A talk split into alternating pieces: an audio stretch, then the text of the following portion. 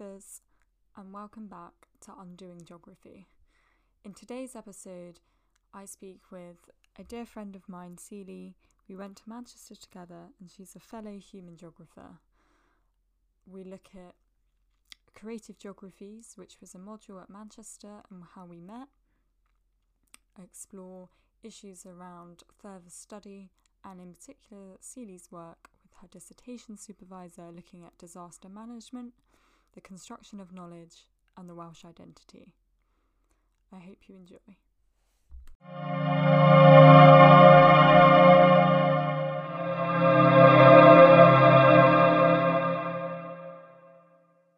So, um, I guess for people who don't know, we went to Manchester together. Um, we're both human geographers, um, and we met in second year when we were doing creative geographies course, which I'll come back to.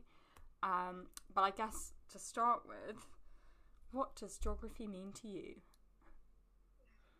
Yeah, so I think geography was always something that I was like good at in school. Um, and so I kind of uh, was like, oh, you know, maybe I'll do that in uni. Um, and then when I went to uni, it like meant a completely different thing to me to what I thought it was in school. Um, just because we were able to specialize in like human geography stuff. So I think it's, I think it's like, it kind of is like a way of learning and a way of like looking at the world, um, which like I feel very privileged to have like had the experience of learning to like think that way. Um, and it's definitely changed my perspective on a lot of things.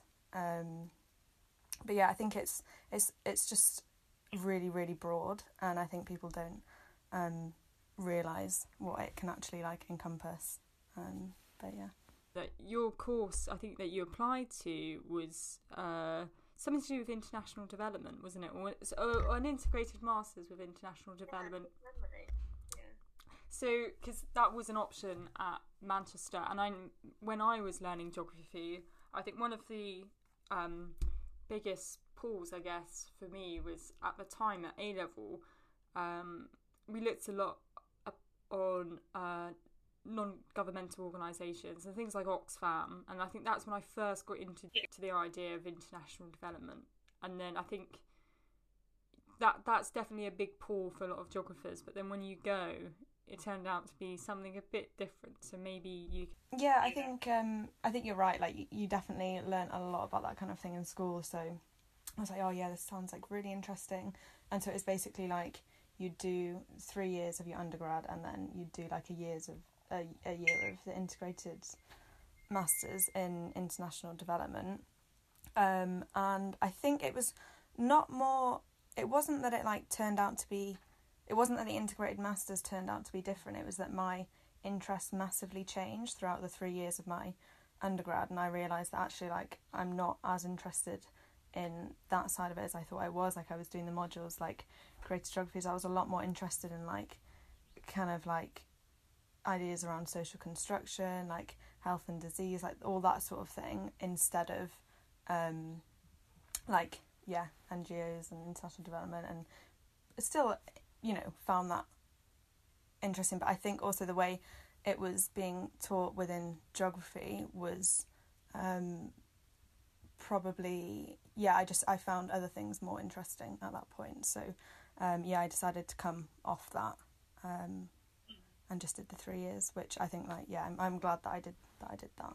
One of the things that probably stuck with us was um, when we got to do the creative geographies module, which was looking at um, the idea of bringing sort of geography and the arts together. So it was looking at, I guess, part of the cultural turn um, and looking at how post industrialized cities had um, implemented urban regeneration programs with uh, cultural led development. So, looking at the Bilbao effect and waterfront developments, and I guess being in Manchester, that was probably quite an important um, aspect of not only the discipline, but that probably shaped our understanding quite a bit.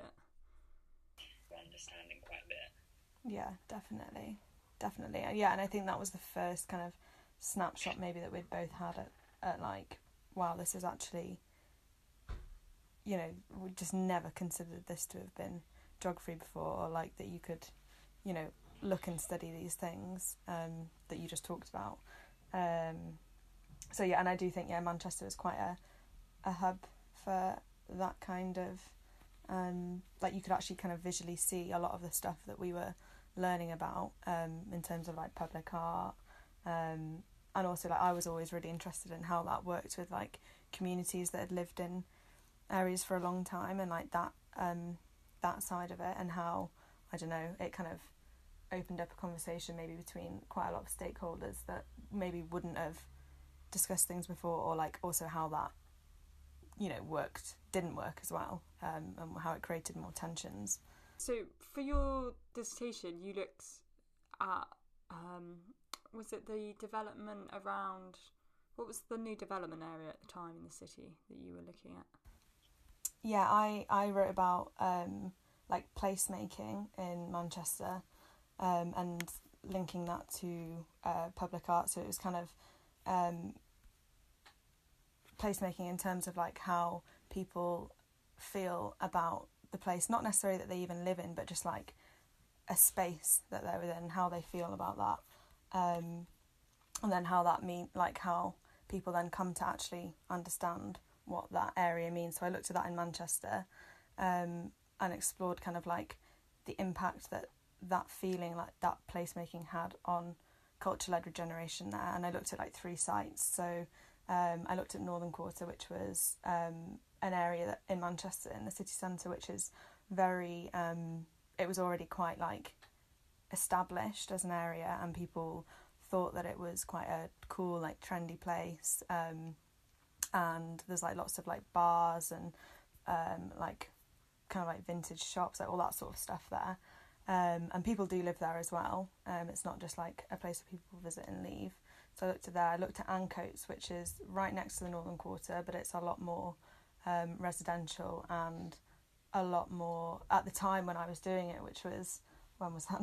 like three years ago. It was still quite up and coming, and um, there was a lot of like building work going on there, a lot, and a lot of development. So I was like, okay, that's good. Um, and then I compared those two sites to a, another area, which was kind of like on the other side of the city centre, next to this area called Spinningfields, which was really, really like fancy, quite corporate. Um, and it was basically this new um, development that was being built from scratch called St John's, and they were that was really kind of like um, you know there was a lot, a lot of money being put into that. Um, so it's quite interesting to see how that was being built in comparison to places that had like developed over quite a long time.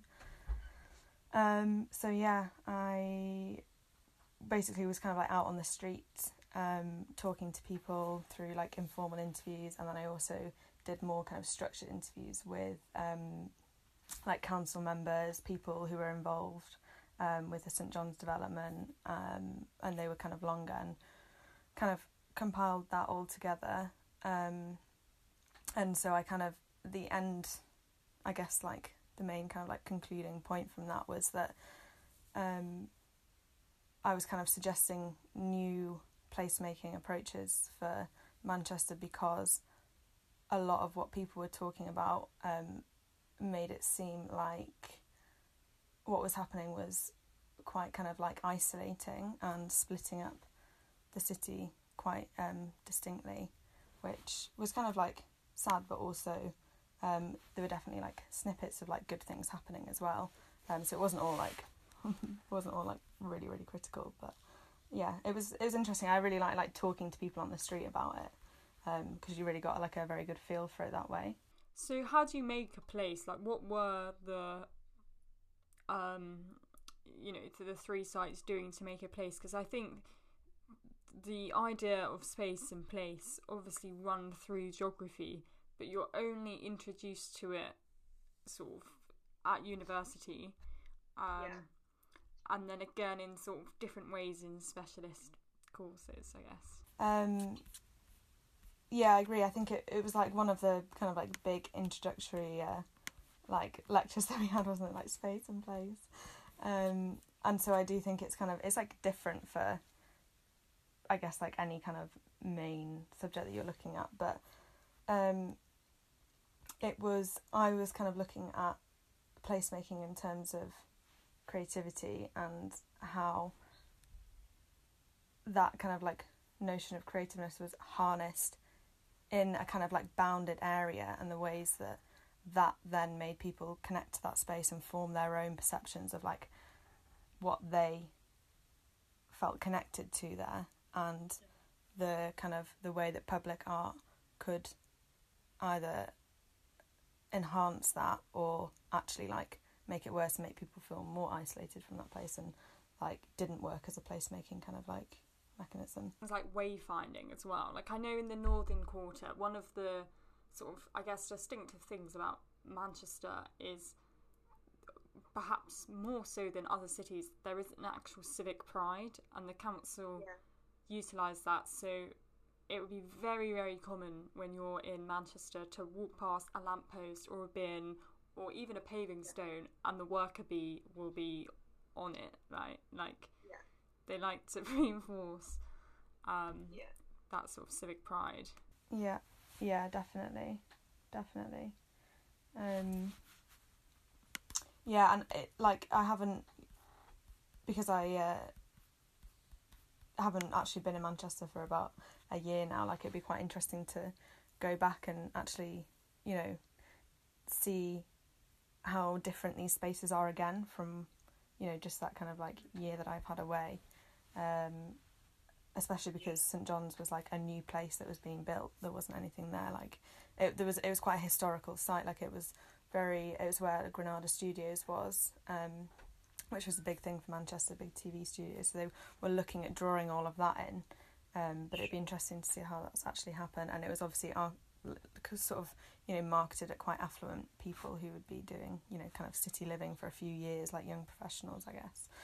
Um, and yeah, like whether a lot of what came out was that um, now in Manchester, in all the three sites, so that the community was quite sort of, I guess, like transient, like it was, co- you know, consistently changing and moving instead of before, you know, a long time ago when there were mills there and stuff, there would be communities living there for like a long, long time, and how that's all, you know, changed as well. But I guess that's a different Now, so much in geography, and I guess that's one of the things that I take from the course, or the, or you know, the subject in general.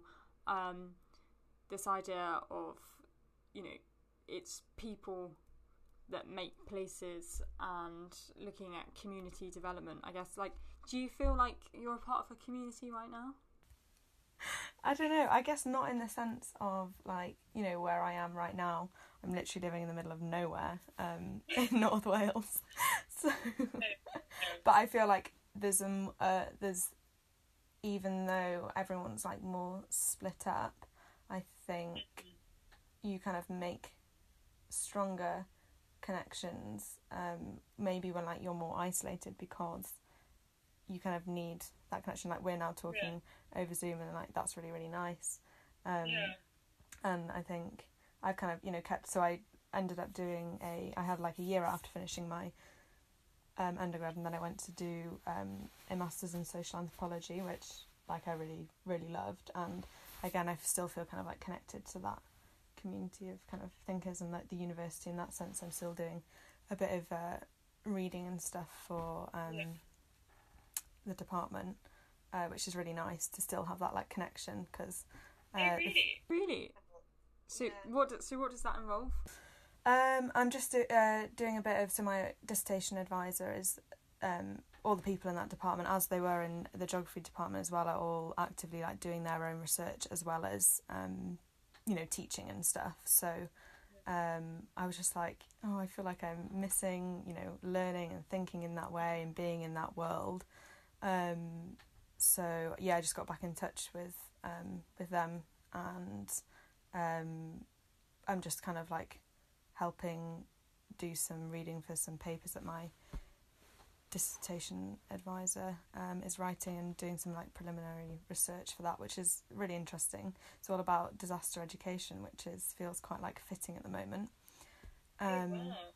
yeah, so um, that's nice. So I've always, you know, thought a little bit about doing a PhD as well. So that's quite good, Mm. an insight into like that kind of way of way of Yeah. research. What is um disaster education? I guess for people who might, might not know. But um, it's just basically how people um, learn how to prepare for disasters and how that is basically like how that's grown um, in our everyday lives from kind of like nuclear war threats to today and the idea of like you know war on terror like all that kind of all that kind of thing and it's how yeah how people learn to prepare for that um, through policies that influence that in, in schools and through to how kind of disaster preparedness is portrayed in like film and literature and how that then kind of informs people's sense of personhood without even thinking and the um, research that my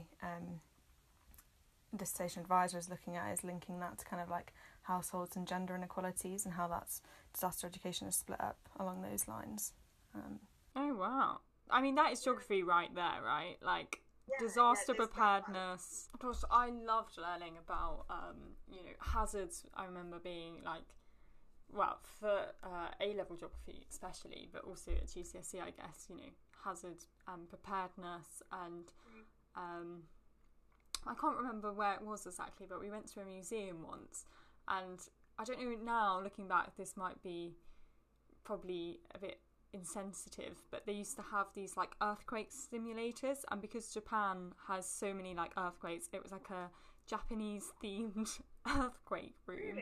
Yeah, so it's like an earthquake simulator, but we were in a Japanese supermarket. so this is one thing that she's she's been looking at um actually in Japan is like how um they've kind of formed a more of like a playful way of learning how to prepare for disasters so that kind of thing with school children um and how that kind of like feeds like children are kind of seen as like the way that the rest of society learns how to prep for these things because they have these like kind of acted out games and things and then they go and feed that back to their parents and they're seen as kind of like the the hub of you know protecting the family unit sort of thing So wow, that is um, amazing. I guess like that is one of the things like about um, uh, you know research and I guess sort of the construction of knowledge. I- feel like that's probably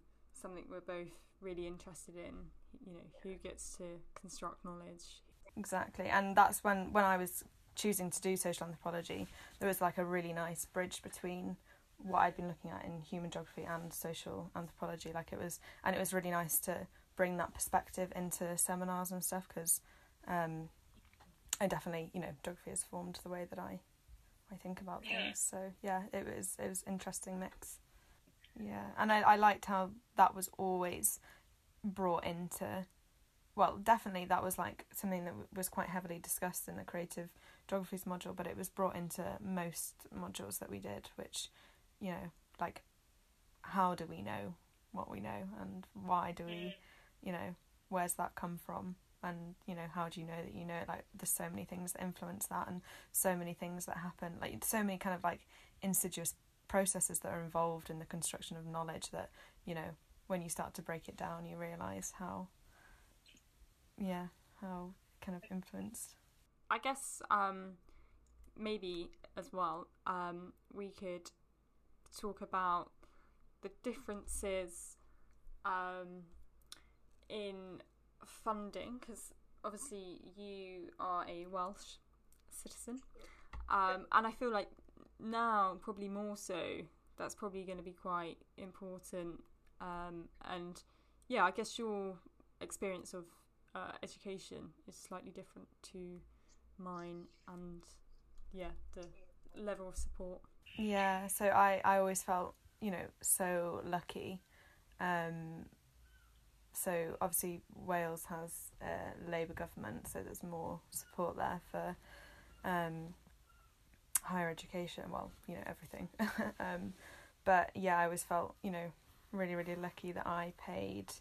Um, so I was subsidised each year Um, so for the three years, I paid the total of what you paid in one year, um, which was, you know, obviously so good and makes a huge difference. Obviously, I don't think education is ever anything should you know anyone should ever have to pay for, but um, I was still really appreciative that you know it made it a lot more feasible for me. But I noticed that most when I went to do when I was, you know, considering, oh, can I do a master's? Like, I really, really want to do this, and you know, I find this subject so interesting, and I, you know, it would be amazing if I could do it. But I was looking at, you know, could I actually afford it? Um, and that's where it made the biggest difference because I got um, a much bigger loan than anyone else who was on my course who was, you know, obviously English, and um, you know, everyone was like, oh, "How are you like managing to do this?" you know full time? Like most most of the my other course mates are doing it part time and with a job. Um, and I was like oh yeah because I'm Welsh so I get you know a much much bigger loan than you. And if that hadn't have been the case then I don't think I could have done the the masters so you know it's it makes a huge difference. What yeah what what shapes a Welsh identity for you?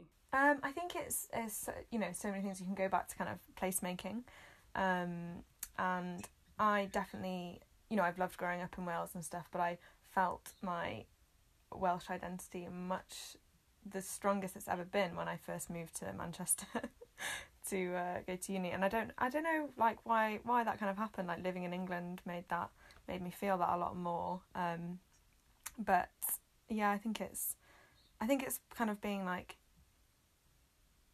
I guess I don't know if pr- like proud is the wrong word, but you know, loving the Welsh kind of like countryside and I think a lot of the time people would def- like when you're talking about identity people kind of define it in opposition with uh, to try and put it in kind of like binaries but I don't really think that that's the case with this like it's more of a kind of um a feeling of like yeah I guess just where I've grown up, and obviously the Welsh language is in where I live in North Wales. It's that's like a, a huge thing that people associate with Welsh national identity.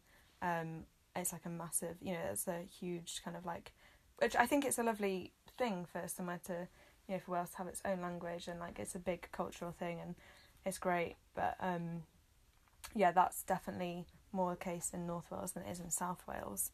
Um, and I remember learning in terms of placemaking, it was actually in the creative geographies module, I think, um, and it was all about road signs in Wales, and there was a huge um, push in North Wales for it used to be that the English would be above the Welsh on road signs, and there was big big process. People would like pull the signs down, um, which is you know fair enough. But in Wales, Welsh is the language, um, and yeah, it ended up being they managed to uh, switch it so now the Welsh comes first, and the, and people are always shocked by that. Like friends who've come from England, they're like, "Oh wow, yeah, Welsh and they don't expect it, and you hear it like a lot in North Wales, which is really nice. So I've been relearning um, my Welsh, my sister. So, uh, you know, growing up, was it spoken at home? No, they speak Welsh, but it wasn't. Um, it wasn't like my first language. It wasn't. We didn't speak it at home all the time.